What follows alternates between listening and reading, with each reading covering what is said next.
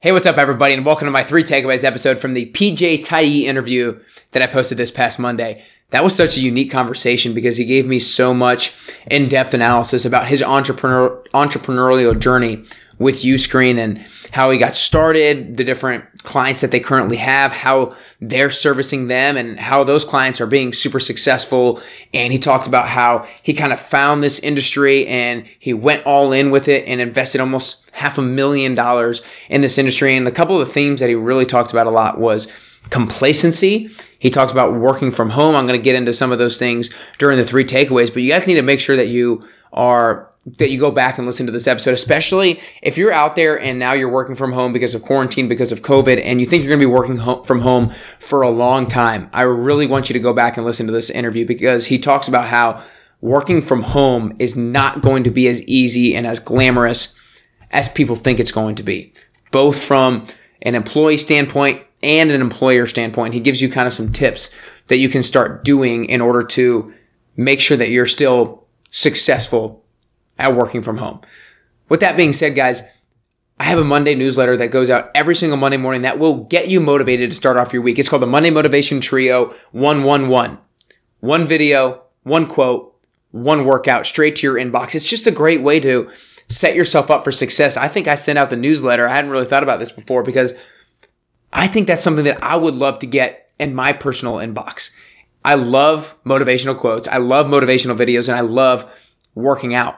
And if you can get those three things, if you can get some energy from a motive, from a quote in a video, and if you can actually get energy, actual physical energy by getting your body moving and going at the start of the week, you're going to build some momentum so you can absolutely crush the rest of the week. So go to nickcarrier.com slash 111 dash newsletter to get that straight to your inbox every Monday morning. Again, nickcarrier.com slash 111 dash newsletter. With that being said, let's get right into my three takeaways with PJ Taei. Number one is don't expect people to do their jobs as you'd like them to.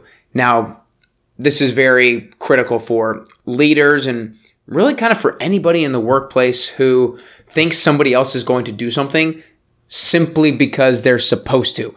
Simply because you email them to do something, you think they're going to do it. Now, if you're vague in any manner, if you're not super simplistic then the likelihood that that person is going to do it the way that you want to do it goes way down. Now, as a leader or as an as an employee asking somebody else to do something, that's not meaning that you have to tell them exactly what to do. You have to do it by X, Y, and Z. You're you're not necessarily laying out every single step, so you're not giving them any flexibility. That's not what I'm talking about. It's about setting a clear set of expectations about what you exactly want from that person, like kind of the end product and then they can go about finding a way to create it in the way that they best see fit. Because if you're giving somebody else a project to do, it's because you think they're going to be better suited to complete that than you than you are. So ask for the finished product and then give them the flexibility to do it themselves. But again, the main takeaway is that you have to give them clear expectations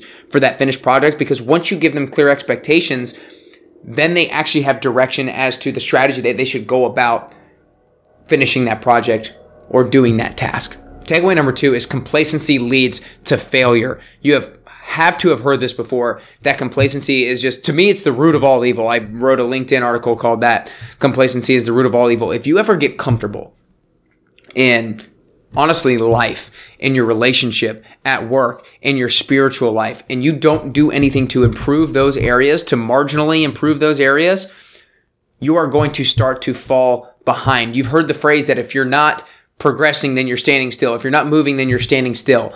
And that is so true. If you're complacent anywhere in your life, you're going to start falling behind. If you're complacent at your job, then you're not going to take action like you would if you felt a very hard drive, if you felt very, if you had a goal that you were trying to achieve.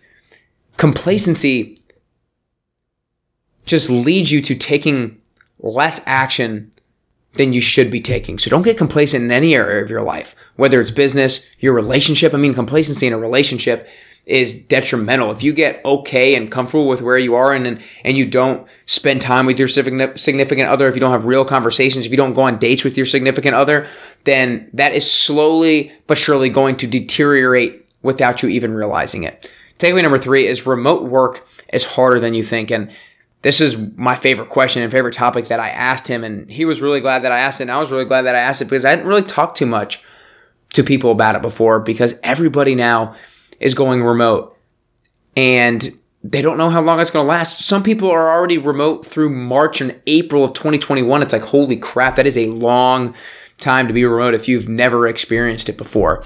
So if you've never been remote, you've got to find a way to be disciplined. Maybe it's not even working from home. Maybe it's going to a coffee shop. Maybe it's going to a WeWork because there's something to be said for changing your environment between the place that you live and hang out and the place that you work. Because if you try to mix them together and you don't have any experience doing it, it can be super difficult to figure out that right balance as to when to be working and when not to be working. Now, it's okay sometimes when you're working from home to do the laundry, to do the dishes, to fix things up as intentional breaks. But if you don't intentionally place those into your day, then they're just distractions. One of a quote that I had from Nir Eyal is, thing you can only call something a distraction if you know what it's distracting you from. So if you're at home, you need to be able to know how to separate the two. If you can't, go find somewhere else to be disciplined in a different environment. Again, my my three takeaways. Number 1, don't expect people to do their jobs as you'd like.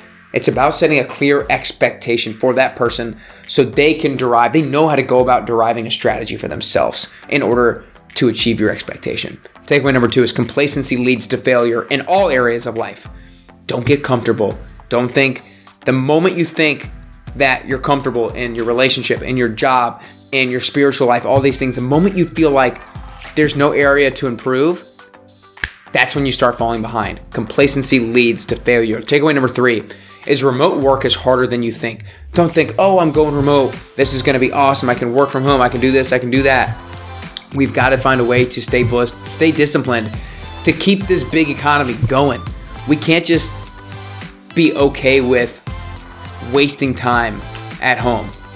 Now, if you intentionally place some of those work chores into your day, then I'm okay with that. But it's when you unintentionally do it is where it hurts, and you need to find a way to either find the balance or find a different environment to do your work in. I hope you guys enjoyed these three takeaways. I hope they were helpful. I really liked, honestly, all of them, but that last one is so applicable to this current times with everybody going going remote. So take some notes on this. Go back to the PJ Taei interview and take some notes on that if you hadn't already because I really truly think it'll help you get closer and closer to your best you.